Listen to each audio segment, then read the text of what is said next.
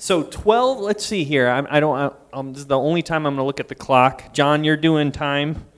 Good. I'm going first here. So I often go last, so I get to sneak in an extra five minutes, but not today because I want to honor my brothers today here. So I got my own, uh, my own little clock going here. Um, happy Father's Day. Happy Father's Day. Yeah. Thank you. I love Father's Day. Um, you know, every day can be Father's Day. It doesn't just have to be one of 365 days. Every day can be Father's Day. Um, I was thinking about my dad, of course, on Father's Day. I'm sure a lot of you are. Um, maybe you have the blessing of having your father here today, and if you do, awesome. Some of you, maybe your father is far away geographically, or maybe he passed away like my dad. Uh, Jonathan David Forsyth, my dad, passed away May 10th, 2014. And I remember, like, a couple days after, a bunch of men, I don't know if you were one of those men, but that was 2014, like 20 of you men surrounded me here and prayed for me before I flew out uh, for the funeral. So, um, but if you're like me, your dad passed away five years ago, 10, 20 years ago, you, you have memories. And those memories become a lot more important, right? I mean, they become sacred. Uh, I just want to share one quick memory here that I was thinking about. I think about it often. My dad uh, grew up in backwoods, Pennsylvania. So, in the sticks of Pennsylvania, his dad was a pastor. His dad actually started a, a, camp for children. His main ministry, even before my dad was born, for like, he was 50 when he had my dad. So, he had a whole life before my dad. And he was known as the John 316 man. And uh, my grandfather knew how to play the piano, but he taught my dad how to play. And so sometimes when the pianist wasn't there, my dad would fill in even at 14, 15, 16. And he loved playing Mansion Over a Hilltop. Does anyone know that song? I'll sing a little bit. I'm not going to sing too long. I'm not the worship team, but I've got a mansion just over the hilltop in that bright land where we'll never grow old. And my dad on the piano would play every key. His goal was to play from this key to that key. Have you ever seen anyone play the piano like that? I know that guy uh, who did what? Uh, Great Balls of Fire. He touched everything. My dad would do that. He thought he was, was that Jerry something? Whatever. He thought he was that guy when he played Mansion Over the Hilltop. And he'd use every, all three pedals, and the whole piano would shake, and he had those big, massive hands, or at least they looked big and massive to me because I was a little boy.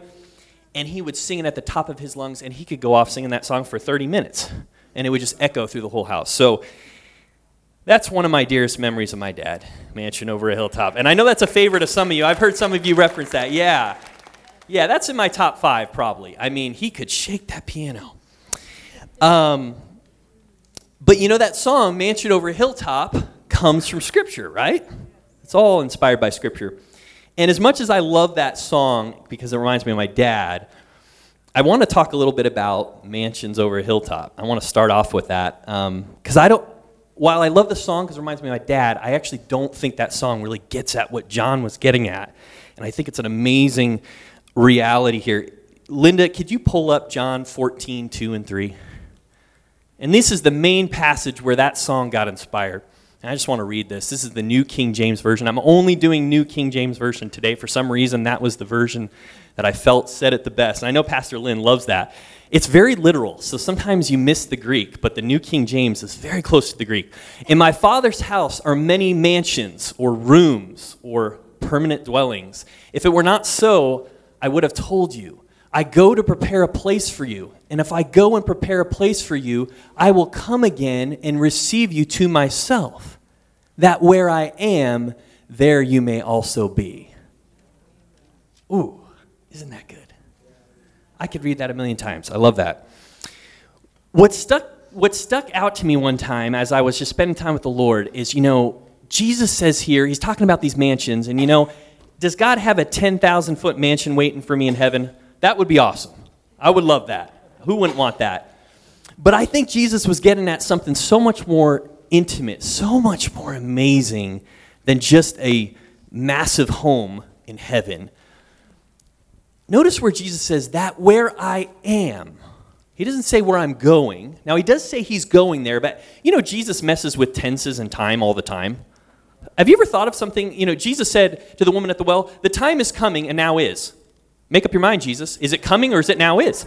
Jesus, is, is it coming or is it now? Well, it's both. You know, Jesus lived in two realms at one time. I mean, he was in heaven, on earth, in the spirit, in the flesh. That's actually how we're supposed to live, too. My spirit's at the right hand right now, right? That's a whole nother sermon for another time. But he, Jesus said that where I am, there you may also be. Notice present tense. And God, and I was reading this one day, and, and it's like the Holy Spirit went, I am, I am, present tense, present tense. Jesus wants to bring us to a present tense reality. Not just when we die in the sweet by and by, when we're 80, 90, 120, however many years God gives you. He's talking. So I delve in and I say, God, I will, I want to know where that I am place is. Have you ever God highlighted something, but you don't have all the answers? You kind of know there's something there and there's some revelation, and you really want to go to the Father and find that out. Well, I did that. Let's go on to John 17, 24. John 17, the great priestly prayer of Jesus. You know, we talk about the Lord's Prayer. It's really not Our Father in heaven, hallowed be thy name. It's John 17. That was Jesus' prayer. And John records the most intimate prayer of Jesus from verse 1 all the way up to the end of the chapter, verse 25. But the crescendo of that whole passage, and I, I recommend you spend time, it's a great passage to read on Father's Day because it's all about Jesus communing with his Father. And it builds and it builds and it builds and it builds. And this is the crescendo of the whole thing Father, this is what I really desire that they also, whom you gave me, may be with me where I am. Where he's going? No, where I am. That they may behold my glory which you have given me, for you loved me before the foundation of the world. And I read that passage and I go, okay, I think we're getting a little closer. Who wrote this? Who wrote this gospel? Matthew, Mark, Luke, and John. John, John is known as the maybe the youngest. He was the beloved disciple. He's known as the one Jesus loved. Now, did he love all the disciples? Yes. But he had a special affection, maybe, for John.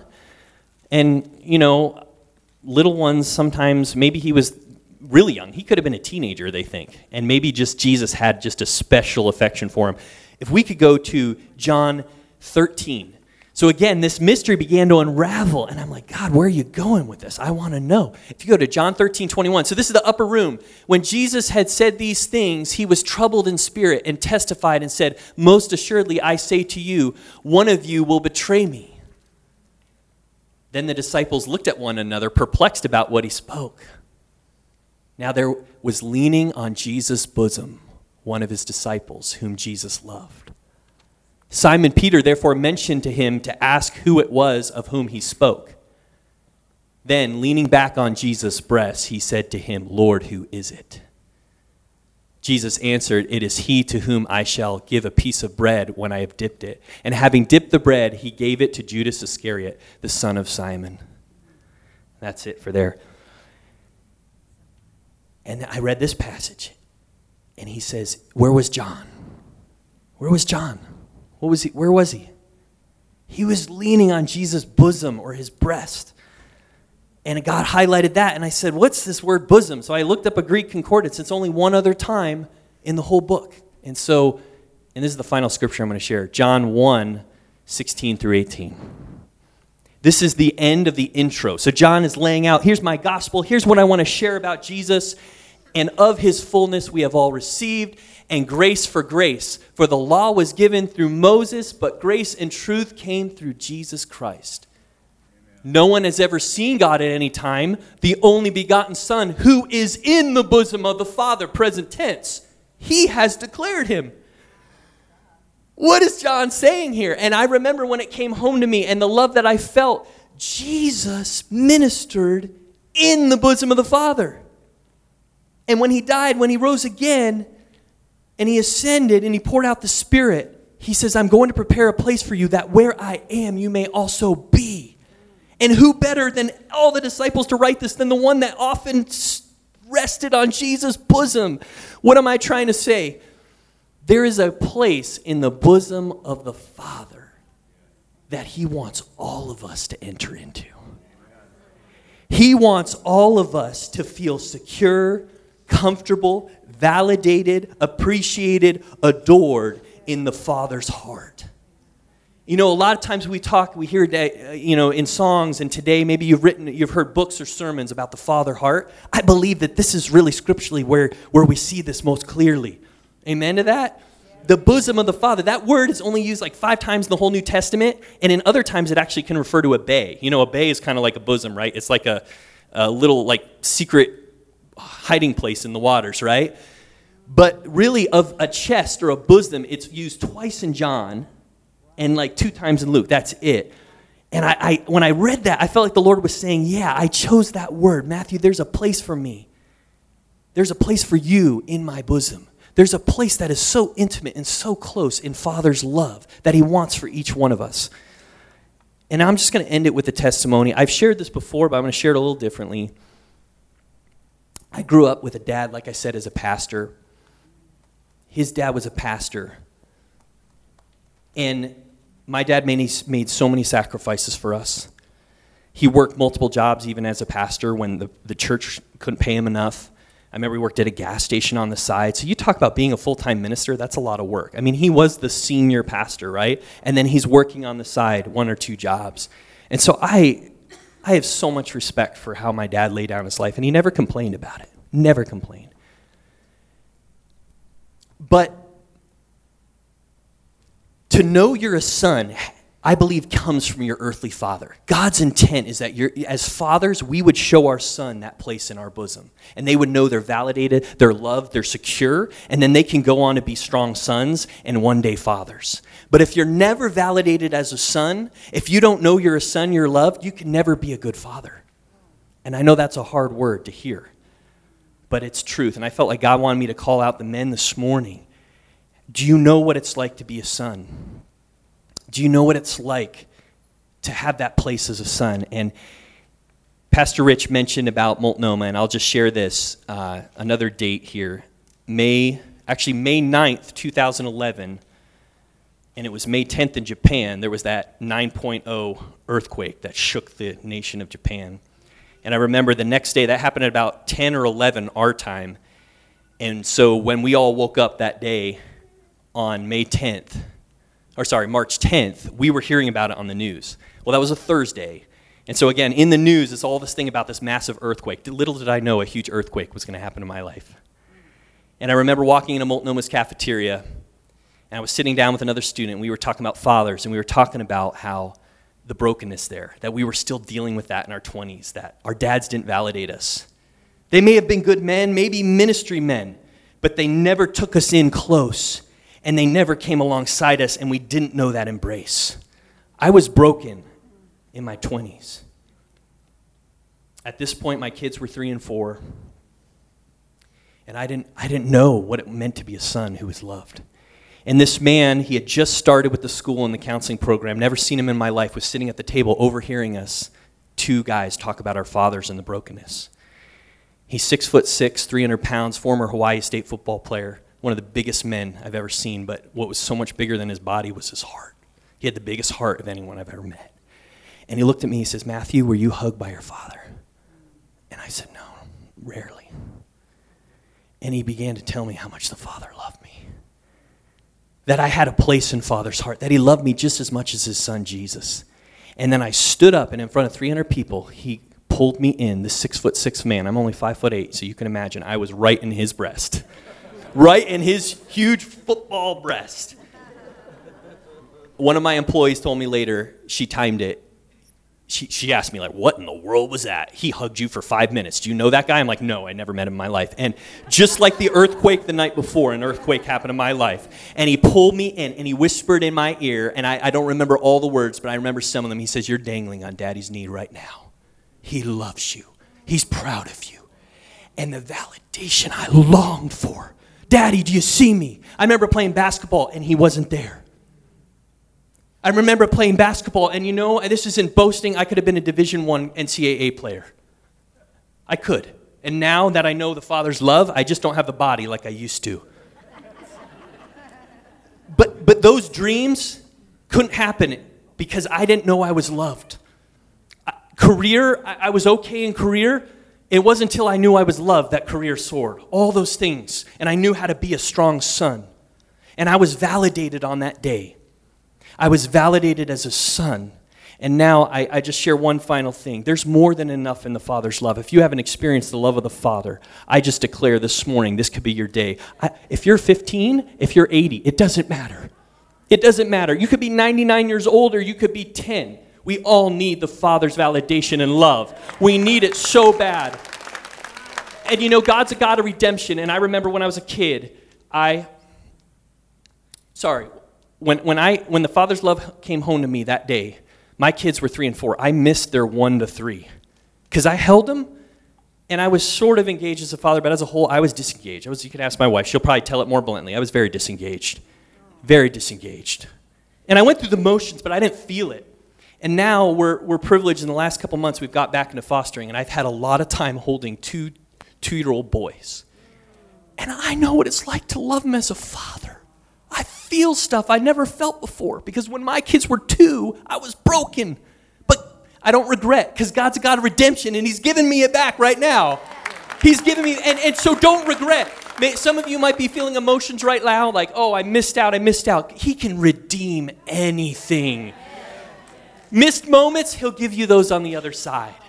So that's what I want to leave you with that, man, God wants to validate you as a son and as a daughter. So.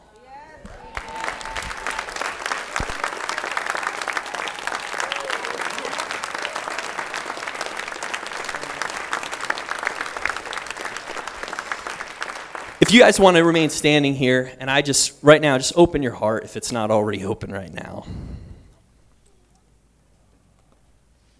Father, right now, I just pray that you would touch every man in this place every boy, every man, right now, that your spirit would touch them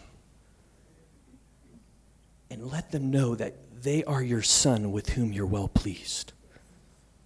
That you believe in him, you're proud of him, and you love him. And I pray for every daughter and every mother here as well. Father, right now, touch him. I thank you that you're ministering to brokenness and you're ministering to pain right now. Memories are coming up, and I saw it on a couple faces, and I thank you right now that you're the Father that can touch those wounds.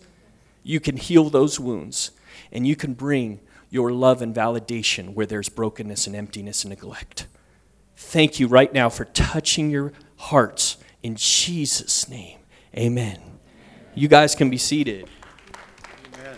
Thank you. Let's hear it again from Matthew. Hallelujah.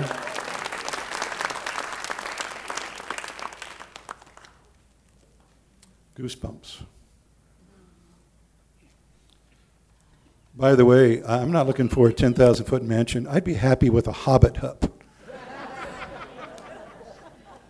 I don't know if any of you have seen the movie The Hobbit, but I'll, I'll, be happy with a hobbit hut as long as there's a stream full of Idaho trout going by the front. I'm happy. How many of you men are the same way? You know, just, Lord, let me be there. Our next speaker He was mentioning the other day that of the three speakers, they have nine children between them. And, you know, the Bible says, Blessed is the man whose quiver is full. And Benji Snell is coming now to speak, and his wife Griselda is hiding there in the back with uh, one of the children. Go ahead and stand up, Griselda.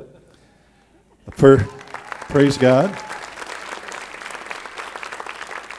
A lot of you may not realize, but Griselda is also serves on the eldership here at Valley Church. And we so appreciate her wisdom and her understanding.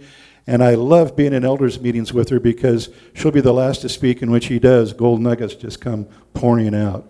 So we so appreciate Griselda and especially your boyfriend. May we greet together Benjamin Snell.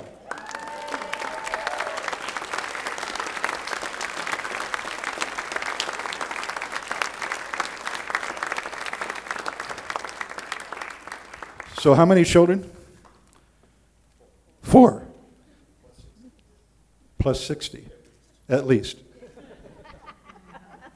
There's a few in here. I'm so glad that everybody keeps talking about children, because that's what I want to talk about. I'm going to open with this.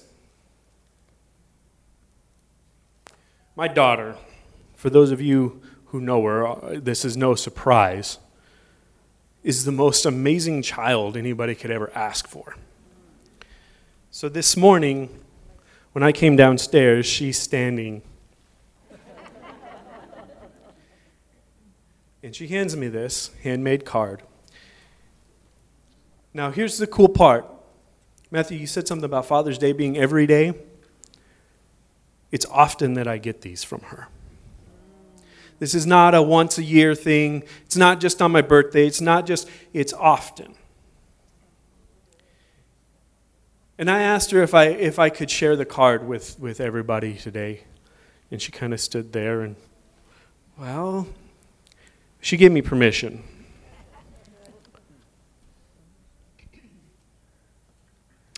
And I want to share it because this is how her cards are all the time. And it's a reminder of how we should also be. Dad, oh, Dad, you never make me sad. You will never let me down. You will never bring me a frown. I love you, Daddy, so much. How can I get a better dad than you? Thanks for everything. I have the best dad ever.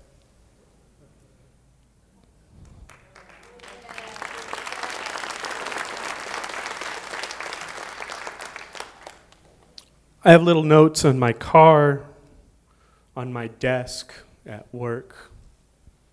I've got a bunch of those because she gives them to me all the time.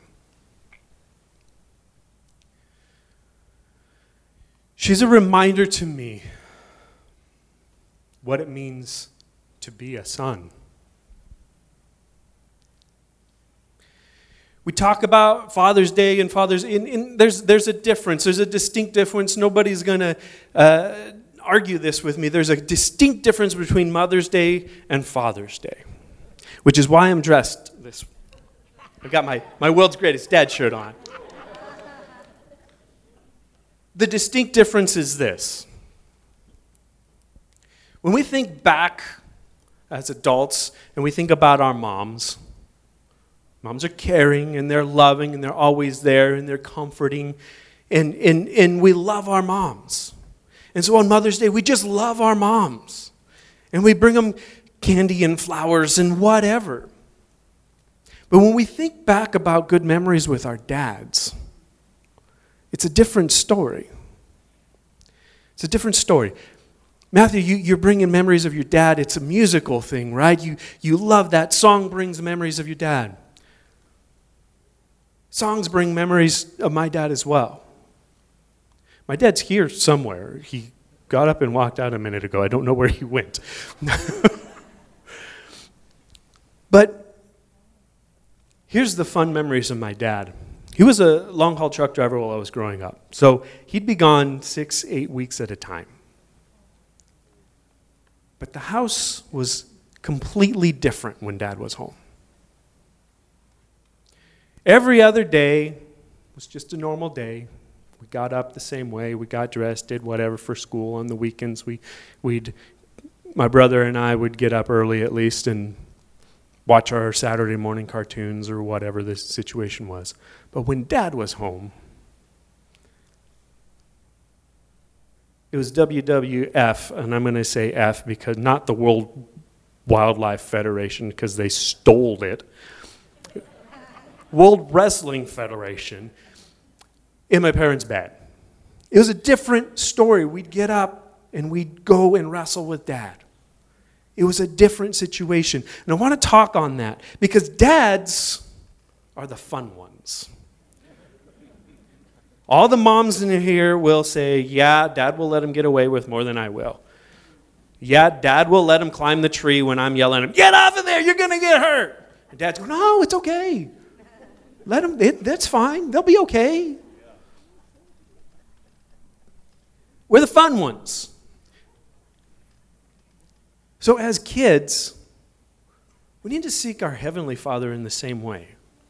I wanted to come up here dressed more casual because daddy's fun. He's fun.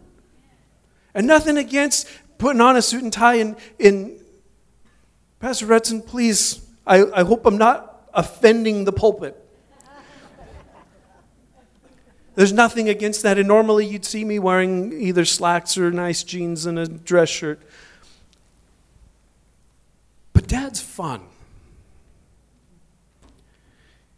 And as sons and daughters, we need to remember that. You see, I was going to bring up a whole bunch of scriptures. Matthew, you hit a bunch of them. I bet you Tim's got the rest of them. So I'm just going to leave the scriptures to the bookends. Because um, you guys, this is the way it always works. But he, he called the little children and he said, You have to be like a little child if you want to come into the kingdom of heaven. What does that look like? How does a little child approach daddy? Exactly. When I walk in the house and I get home from work, David, our little littlest, and everybody knows he's tiny anyway. He is over a year old. He's almost a year and a half old, if you believe it or not. He's tiny, but he comes immediately. I've heard as I'm trying to unlock the door on some evenings when I'm coming in, I've heard him trying to pull him away from the door so that I can open it because he heard me pull up in the car. How are we supposed to approach daddy? And I know that can be difficult. You brought that up, Matthew, that some, some of us never got that validation. Now, I praise God, I did. My dad did come back in, he's back in the back there.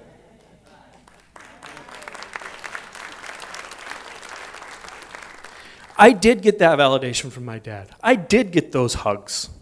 I sought after my dad, though. As a long haul truck driver, he'd be out and I'd be itching. I've got an older sister and a younger brother, and I'd be itching for summer because I wanted to spend my time with my dad.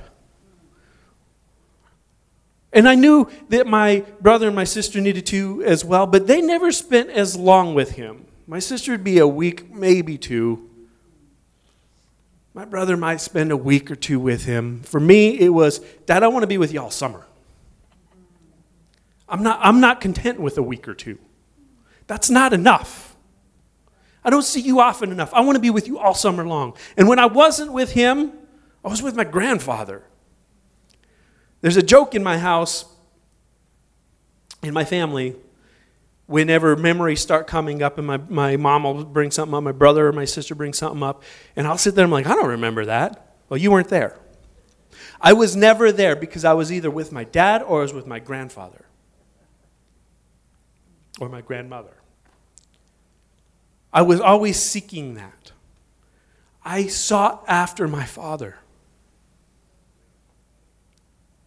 And that's something that I think we need to remember again as children, even if today your father feels distant, if you never got that validation, you still can. Even if your father is unwilling, your earthly father is unwilling to give it, you still can. Because we have a heavenly father who is not a distant father. He's not some guy just out there on another planet that we never see, that doesn't care, that doesn't talk to us. He's there and he's available all the time. And all you've got to do is go after him. Like that little child. Like little David does. Like John. John almost tackles me. Now, John, he's our big guy, right? He's big.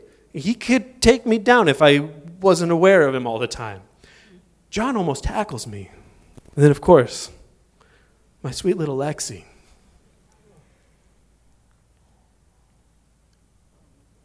And I can't forget my oldest. The one who taught me how to be a father. Because we don't learn always how to be a father from our fathers but rather from our children. Jesus was our example as a son. How we're supposed to come to the Father He withheld nothing. He withheld nothing and did only what he saw the Father do. So, as sons, how can we be good sons and daughters? It's really, really simple. It's really, really simple. Love daddy, seek after daddy. I can use Christianese terms and I say, ah, it's faith and it's discipline. But really, of all the things that he left us, what did he leave us that was the greatest? Love. Love. And when we love daddy, we're going to love our children. When we love daddy, we're going to love our neighbors. When we love daddy, we're going to love our enemies. Because we're going to be doing what he does and saying what he says. So on this Father's Day, I want everybody to remember what it's like to be a child and to love your daddy. Because even if your daddy was distant, even if he was cruel, and even if he was mean, and I'm sorry, and I'm sorry, my heart breaks for you. You have no idea if that was the situation in your life. But even if that was the situation, you still wanted your daddy. You still loved him. And you still do, and that's why it hurts. But remember how much you love, and then remember how much more how much more does He love you than you could ever possibly love Him or anybody else? So I want to, everybody, will you pray this with me? And you can just repeat it after me. Dad, oh, Dad, you never make me sad. You will never let me down. You will never bring me a frown. I love you so much, Daddy. How can I get a better dad than you? I have the best dad ever.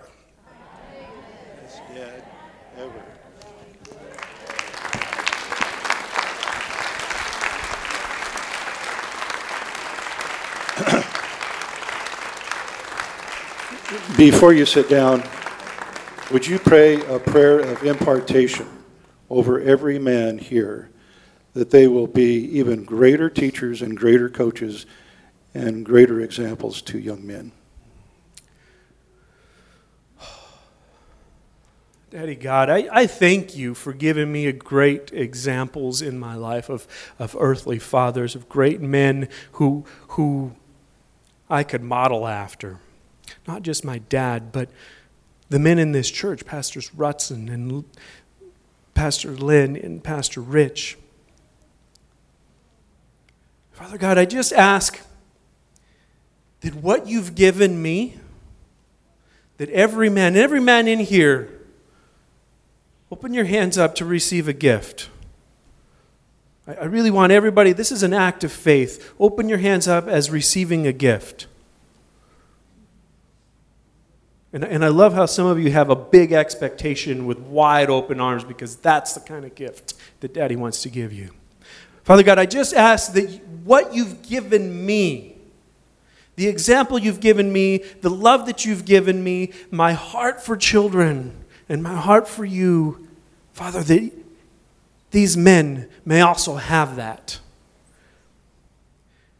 And as they seek to be the best men they can be, the best dads they can be, that your heart, your father's heart, just sinks into them.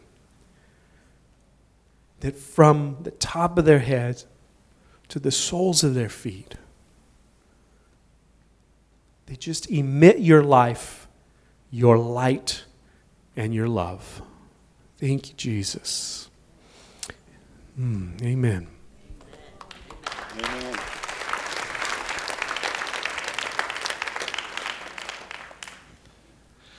And we pray, Lord, that that word, that prayer will be sealed into every man's heart. In the name of Jesus. Praise God. Well, there's a reason why this shorter pulpit is here today.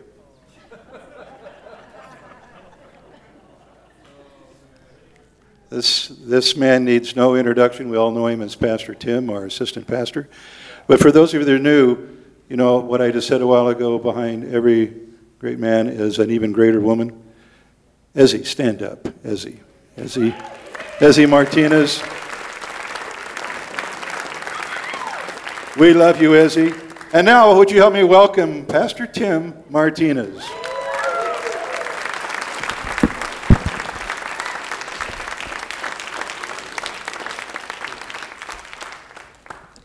All right. Well, um, okay. In all truthfulness, though, I did ask for the shorter pulpit.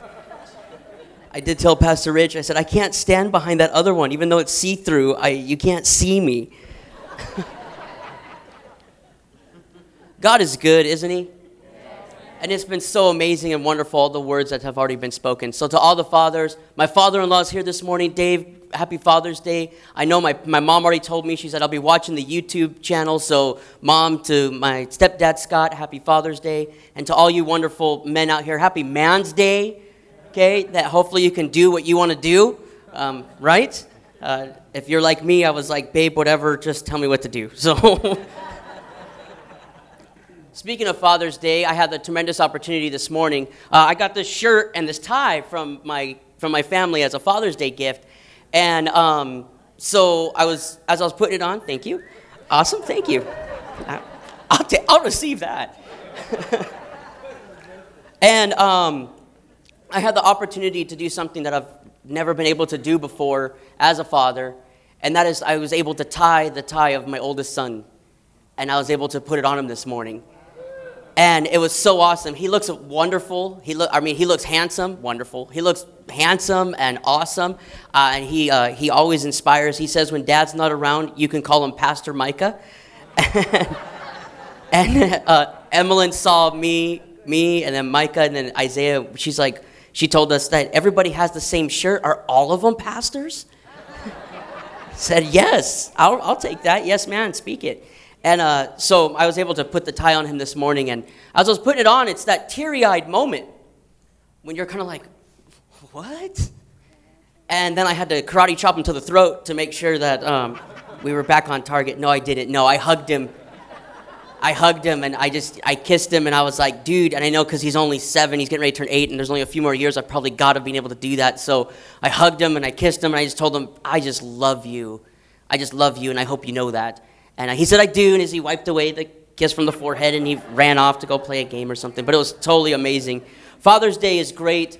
Um, I do want to be a little, a little raw with you this morning. Um, I think I've shared before. I lost my father when I was 11 years old um, to a, a heart attack. He had a heart attack and, and passed away a few days later. I was 11 years old. You're still trying to process through the feelings and the hurt and the grief, trying to figure out exactly how life is going to continue. Um, there was a lot of things I remember from him, such as fishing every weekend. Uh, he's the reason why I don't like fishing now. um, he, he always put us into the truck, and it wasn't like it was camping, camping, okay? Like when I say I'm gonna go camping, I mean that we're gonna go like stay at a Motel 6. That's, that's, we're, and I, I'm huddling next to the TV to get warm because it's gonna be a long, cold night. But to my father, camping was getting in the truck and staying the night in the back end, and he built a bed um, in the back of the truck so we could sleep, and we would go fishing. And I'm the youngest of my siblings uh, by quite a number of years. I won't say how many, so that way they don't feel um, horrible. But I'm the youngest of my siblings, and me and my brothers would be fishing. And I never liked fishing with them because every time I'd go fishing, I don't like just sitting there. As you can probably tell, I like to be doing things. I've got to be throwing rocks somewhere. I've got to, I'm 11 years old, 10 years old. I want to play, and my brothers want to fish, and my dad, and so that's one of the reasons why. But I, I remember so many different memories of him, and I appreciate all that he taught me in those short amount of years. But as we approached Father's Day this week, there was a story um, from here within our own church of a young family, of the young boy talking about that he's lost his father and I was explaining to our to Pastor Lynn, and I was telling him that at that moment I was hearing that story, I was taken right back to being 11 years old, and I could remember the hurt, the feeling, the the the the grief that would just grip my heart as a little kid. That I don't know that I've I've lost my father, and I don't know what we're gonna do. And and and at that, that year, later on, he passed away in May. Actually, it was Mother's Day when he had his heart attack in May of 99. And we, after he passed away, it was a few short months after my mom, we finished school. My mom moved us to Portland, Oregon, where we started attending a church school there. And I remember the first Father's Day it came to. And it wasn't something that it was exciting to go to church. It wasn't, I didn't wake up all super happy and putting on a tie. I, I don't, I, I, I remember very distinctly that I woke up and I asked my mom if I could not go to church that day because I didn't want to face the other young kids because I didn't have a father. And it was very hurtful, and, and I remember coming in late to the Sunday school room, and uh, you know the Sunday school teacher had no idea what I was dealing with at that time. And I'm so thankful that here our Sunday school teachers are constantly being led by the Spirit and constantly trying to pray after God and, and, um, and, and seek the face of God for our children every single day. And I constantly hear stories of our, of our teachers that are just pouring themselves out day in and day out every Sunday to our kids. And I'm so thankful for them. And Pastor Destiny for being our children's pastor. She's wonderful and amazing. And we just continue to bless her. But, you know, I can be taken right back to that moment when it was kind of hurtful. And I remember it was the men in the church there was two specific men. One of them was our youth leader. Um, he was the assistant pastor, youth leader. He had like nine or 15 kids of his own. Um, all these things, but I remember very distinctly he put his arm around me that day and began to validate me. And he began to remind me of who I was. He began to let me know that, hey, listen, you're going to come work with me. You're going to come as soon as school's over. Here's our principal of our school. He said, As soon as school's over, I want you to come hang out with me. I'm going to show you a few different things around the church. And his dad was the same way. Uh, we called him Papa Sparks. And he would be around the church constantly working and doing things around the church. And we always, uh, every spring break or every, every summer break, we would be at the church, me and my best friend Caleb, and we'd be working around the church, digging ditches or, or vacuuming or just wiping down windows. And then when Papa Sparks said, Come here, boy, I've got a special job for you, that meant that you were going to go stomp the trash down so we could put more things in the dumpster. So you hated when Papa Sparks came to tell you that there was a special job for you. I used to be like, I don't feel special, he feels special. But so for this Father's Day, I, I kind of wanted to bring this, this concept that it might be hurtful for you, um, it might be hurtful for some kids, but there was some men in the church that came to the, that rose to the occasion, that didn't have to. They didn't have to do it, but they rose up and they began to help me of who I am today. I was so I was so thankful that a couple years ago, um, this man, Brother Sparks, was here in Idaho preaching a conference down in or a youth something in in Twin Falls, and he met me, and it was like 11 o'clock at night. He had got done preaching, and he called me asking to still meet with me at Sherry's, and we ate and we talked and we laughed, and I reminisced about a man who still lives miles and miles away, but still very much influenced the man I am today. And I could tell each one of you, I don't know how you feel, because I know if you're like me, I, I, I still feel like, man, I may falter and I may fail as a father. But I know that there were some men in the church that I could run to and I could get a hold of, and I know that would pray with me and talk with me, or take me to work days, or, or say, You can come hang out with me. Let me show you some power tools of how they're used, or let me, let me show you how to do some things. Let me show you how to be a man or a father. And so today, I would, I would, as I stand up here, I, I would want to send out the call to each and every one of your lives. I don't know if you have children or you don't. I don't know if your children are long gone or, or, or they're still at home. But men, we need you and we miss you when you're not here. I, I need you when you're not here. Yeah, let's give our men a hand clap. You may feel like that you're not worthy enough, or you may feel like I don't matter. But to, at 11 years old, there was a, a young kid in the church that was looking for a man to just come alongside and say, It's okay. He was willing to step outside the sphere of what, outside of his arm's reach of just his own children and reach to a young boy. And I stand here today because of that decision that that man made that day each and every one of you men, as we come on Father's Day, it's great to receive gifts if that's your love language, which is mine. So I love the shirt. Thank you. It's great if we receive gifts. It's great if we get to choose the, the, the, uh, the restaurant that we get to go to. It's great if we get to choose to go to a movie or whatever we get to decide because we get to say, today's my day. But I would, I would encourage each and every one of you as we begin on this Father's Day that we set a new standard. That we come alongside each other because as Valley Church, we're a community. We want to equip and empower you to fulfill your purpose in Christ. And it might cause me to step outside my comfort zone, to put an arm around a kid or an arm around somebody else and let them know you are who God calls you to be. There were some verses that I held on to, and I, I, there was there's all kinds of things, notes and verses that I have. Psalm 68, Linda, Psalm 68, verses 5 through 7 in the Passion Translation, it says this To the fatherless, he is a father. To the widow, he's a champion friend. To the lonely, he makes them part of a family. To the lonely, he makes, he makes them part of a family. To the prisoners, he leads them into prosperity until they sing for joy. This is our holy God. This is his holy place. For but the rebellion, the, the rebels, there is heartache and despair. O Lord, it is you who marched in front of your people, leading them through the wasteland. And this morning, I want to be able to tell you that He's leading you and guiding you through the wasteland. Our society is so different and backwards or sideways, whatever you want to call it today. But Jesus Christ is the one that I put my hope and my trust in.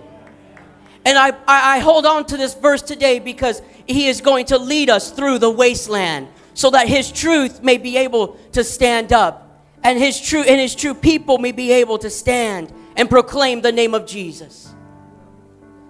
You see, I had all kinds of things, and last night I was up till about one o'clock last night in the morning, I guess, or 12, 1. I don't know. It, it was late. and I began to just say, God, I, have got all these things, but what do you really want to say? And I heard so dis- distinctly this word that I wanted to give to you this word, this phrase. He said, No more are you featherless fathers. No more are you featherless fathers. So I had to look it up because I was questioning. I was like, well, that's kind of weird because I automatically thought of a plucked chicken. you see, feathers insulate birds from cold and from water and cold temperature. Wikipedia says that they may also be plucked to line the nest and provide uh, insulation to the egg and the young. The individual feathers in the wings and tails play important roles in controlling flight.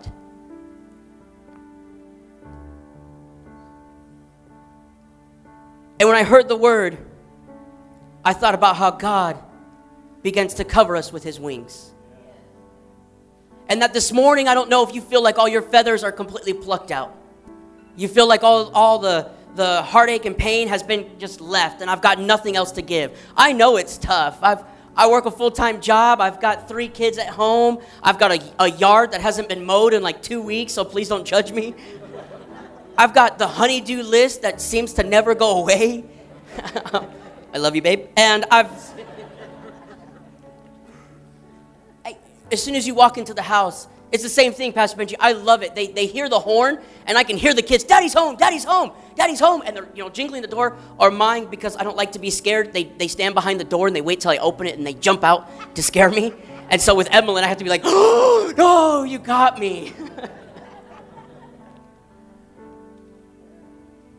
but I wanted to remind you the word that Jesus reminded me is that you're no longer a featherless father. You're no longer, no longer a featherless man. That maybe society wants to strip you of, of some things, or strip you of the labels, or tell you you're not worthy, or tell you you're not good enough. But Jesus Christ is here this morning to restore every feather. That you can be able to fly higher than you've ever flown before in His presence. That you could be able to feel the wind and the love and the mercy that only comes from a heavenly Father. That you can be able to take flight and be able to go to new heights. You see, John 14, 18 says, I promise you that I will never leave you, never leave you hopeless or abandoned or as an orphan. I will come back to you. Jesus is talking to his disciples and he says, I'm not going to leave you alone. I'm going to send the comforter. He says, I've got, I've got the Holy Spirit's going to come with, with, with empowerment that's going to equip and empower you to be the person that maybe an 11 year old boy may need on that day. He says, I'm going to equip and empower you men so that you can come alongside each other and you can pray for each other. You can pray for your families. You can say, Hey, I'm hurting. I made a mistake. I've fallen. I've failed on my face. I've got bruises. But as men can come together and we can be a band of brothers and say, I'm not going to leave you alone. I'm going to continue working with you and being with you. I don't even know. Forget it. We'll just leave it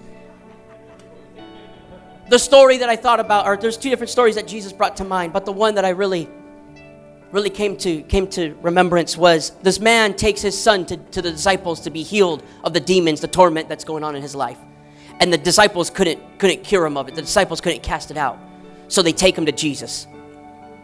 Jesus begins to, to talk with the, the, the, the spirit, the, the demon manifests in front of Jesus. And Jesus asked the father, he says, How long has he been like this? And the, and the father says, From his childhood. And that verse hit me kind of hard. This whole story hit me from a father's perspective. That how many times do I take my children before the throne room of God? And he says he's been dealing with this since, since, uh, since he was a child. And God says, um, you know, if you just believe, anything is possible. And this father at the end of his rope says, I believe, but help my unbelief. And I sat there and I said, as a father, I want to constantly just have my kids and I'm constantly praying for them over their minds, over their hearts, over their spirits. And it was like all of a sudden God said, It's because help my unbelief. He said, My mind is, my, my heart's in the right place, but my mind is thinking something completely different. So Jesus help these two to align with how you really think. He says, It's not just, it's not, I, I, I believe, I've got it inside my heart, but help my unbelief. I need my mind, Jesus, to be thinking on heavenly things.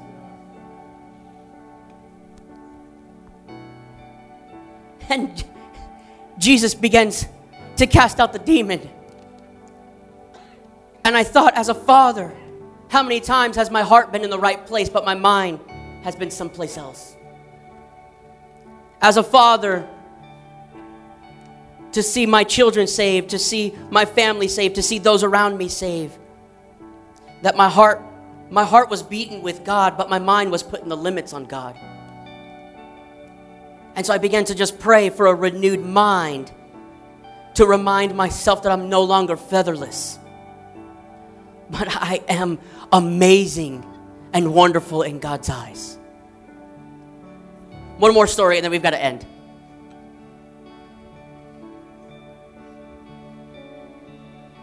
The prodigal son.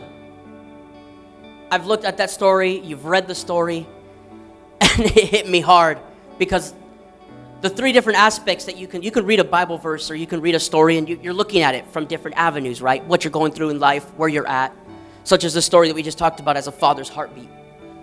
I've been on the side where i've asked for my inheritance early. My father was a very uh, pretty wealthy well off and when he passed away, there was inheritance that went out to the, to the, to the children. And mine, because of my age, went into various accounts. And then I was told at 18, either you can allow it to continue to grow, we can help invest this, or we'll write you a check. And at the wonderful age of 18, that I absolutely knew it all, I said, just write me a check, I'll be okay. 18 years old, got thousands and thousands and thousands of dollars put into the bank account. And yeah, right, no. And I remember as I was reading the story of how this, this son felt that I've lost it all. I've got to go back. You see, the son took the son, one of the sons in the story asked for his inheritance early, took it all, just threw it all away, ended up in, in, the, in the pig's pen, basically eating what the pigs eat. Um, nobody was willing to help out. And he remembered that there is, I've got a heavenly, I've got a father that if I can just tell him I'm sorry, I'll just be as a servant, I'll be okay. And so I've read it all the time as that perspective. And then I've read it from the other end, from the son that, that you know, um, that was that was hurting and was upset with the father to take their son back in. But last night, Jesus reminded me as the father's perspective that when he saw his son afar off, the Bible says that the, the father, the king of this throne, the, the, the, the master of all the land, took off running to his son who had messed up time and time again. And he ran to him, he hugged on him, he had compassion on him. The Bible says he kissed him. And he tells his servants, Get, a, get the ring, get a robe, get the sandals, and kill the fatted calf. We're going to have a party because my son that I thought was dead is alive today. So, to you, fathers, this morning, I want to remind you of that story that your father, your heavenly father, runs to you and brings you a new ring as the authority that comes only from heaven and clothes you in a new robe of the feathers that fall from his from his from his wings and puts sandals on your feet that wherever you go God is going to be with you. And he wants to remind you that where you go he will be with you always. So we just oh no no no no no. No we're going to do it differently. I'm so used to doing it one way. So we're going to do it differently. All the fathers would you stand? All the men in the house. Men, fathers, not fathers, going to be fathers, soon to be fathers, grandfathers, great grandfathers, kids, whatever. Any, if you're a man, I want you to stand. I was reading this the other day and I felt like it was it was kind of a charge. And I hope this all makes sense to you. And I, I'm doing this out of love, and I want you to know because of my heart that I, I, I want to look at and minister to. Um, but I know exactly what it is. Like I said, it, rather to be there without a father and for the men in the church to come alongside. I'm so thankful for the men that have have taken our men's ministry this year and are starting to do things. I'm at, I, you know, it's wonderful. Um, get involved with it. It's just great to just come alongside other men. Um, whether we have a bunch of conversation or we just grunt the whole time with each other, it doesn't matter. But we're doing this. So, men, it's Joshua chapter 1, verses 1 through 9. It's kind of a lengthy reading. I'm sorry for that. Uh, but of the New King James Version. New King James Version. Hey. The Bible says in Joshua chapter 1, starting with verse number 1 After the death of Moses, the servant of the Lord, it came to pass that the, that the Lord spoke to Joshua the son of Nun, Moses' assistant, saying, Moses, my servant, is dead. Now therefore arise, go over this Jordan you and all this people, to the land which I am giving to them, the children of Israel. Here's your charge, men. Every every place that the sole of your foot will tread upon, I have given you, as I said to Moses, from the wilderness to this Lebanon, as far as the great river, the river Euphrates, all the land of the Hittites, and to the great sea toward the toward the going down of the sun, shall be your territory. No man shall be able to stand before you all the days of your life. As I was with Moses, I will be with you. I will not leave you nor forsake you. Men, it says, Be strong and of good courage. For to this people you shall divide as an inheritance to the land which I swore to their fathers to give them. Only be strong and very courageous that you may observe to do according to all the law which Moses, my servant, commanded you. Do not turn from it to the right hand or to the left hand, that you may prosper wherever you go. This book of the law shall not depart from your mouth, but you shall meditate in it day and night, that you may observe to do according to all that is written in it. For then you will make for then you will make your way prosperous. And then you will have good success. And he ends it with this Have I not commanded you? And this morning, men, has God not commanded us? Be strong and of good courage. Do not be afraid nor be dismayed, for the Lord your God is with you wherever you go. It hit me so hard last night as a man, as a father, that God's to go with me wherever I go. I've got a charge to keep. I've got a gospel to preach. I've got a God to serve. I've got I've got new heights to go to. But like I said, you may have fallen and made mistakes. I do every day. I don't have it all together and I wish I do and please don't ask my wife because she'll tell you I don't.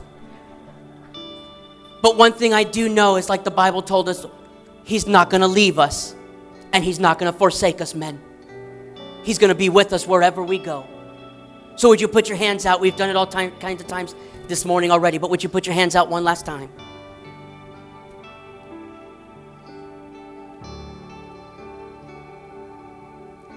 First off, Father God, I thank you for every man in this house. I thank you for every man in this house. And this morning I honor them.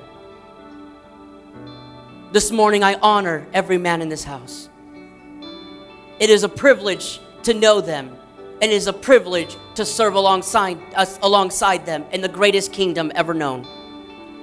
And right now, Father God, I just ask that you would touch their mind and their heart because they may believe, but I'm asking to touch their unbelief.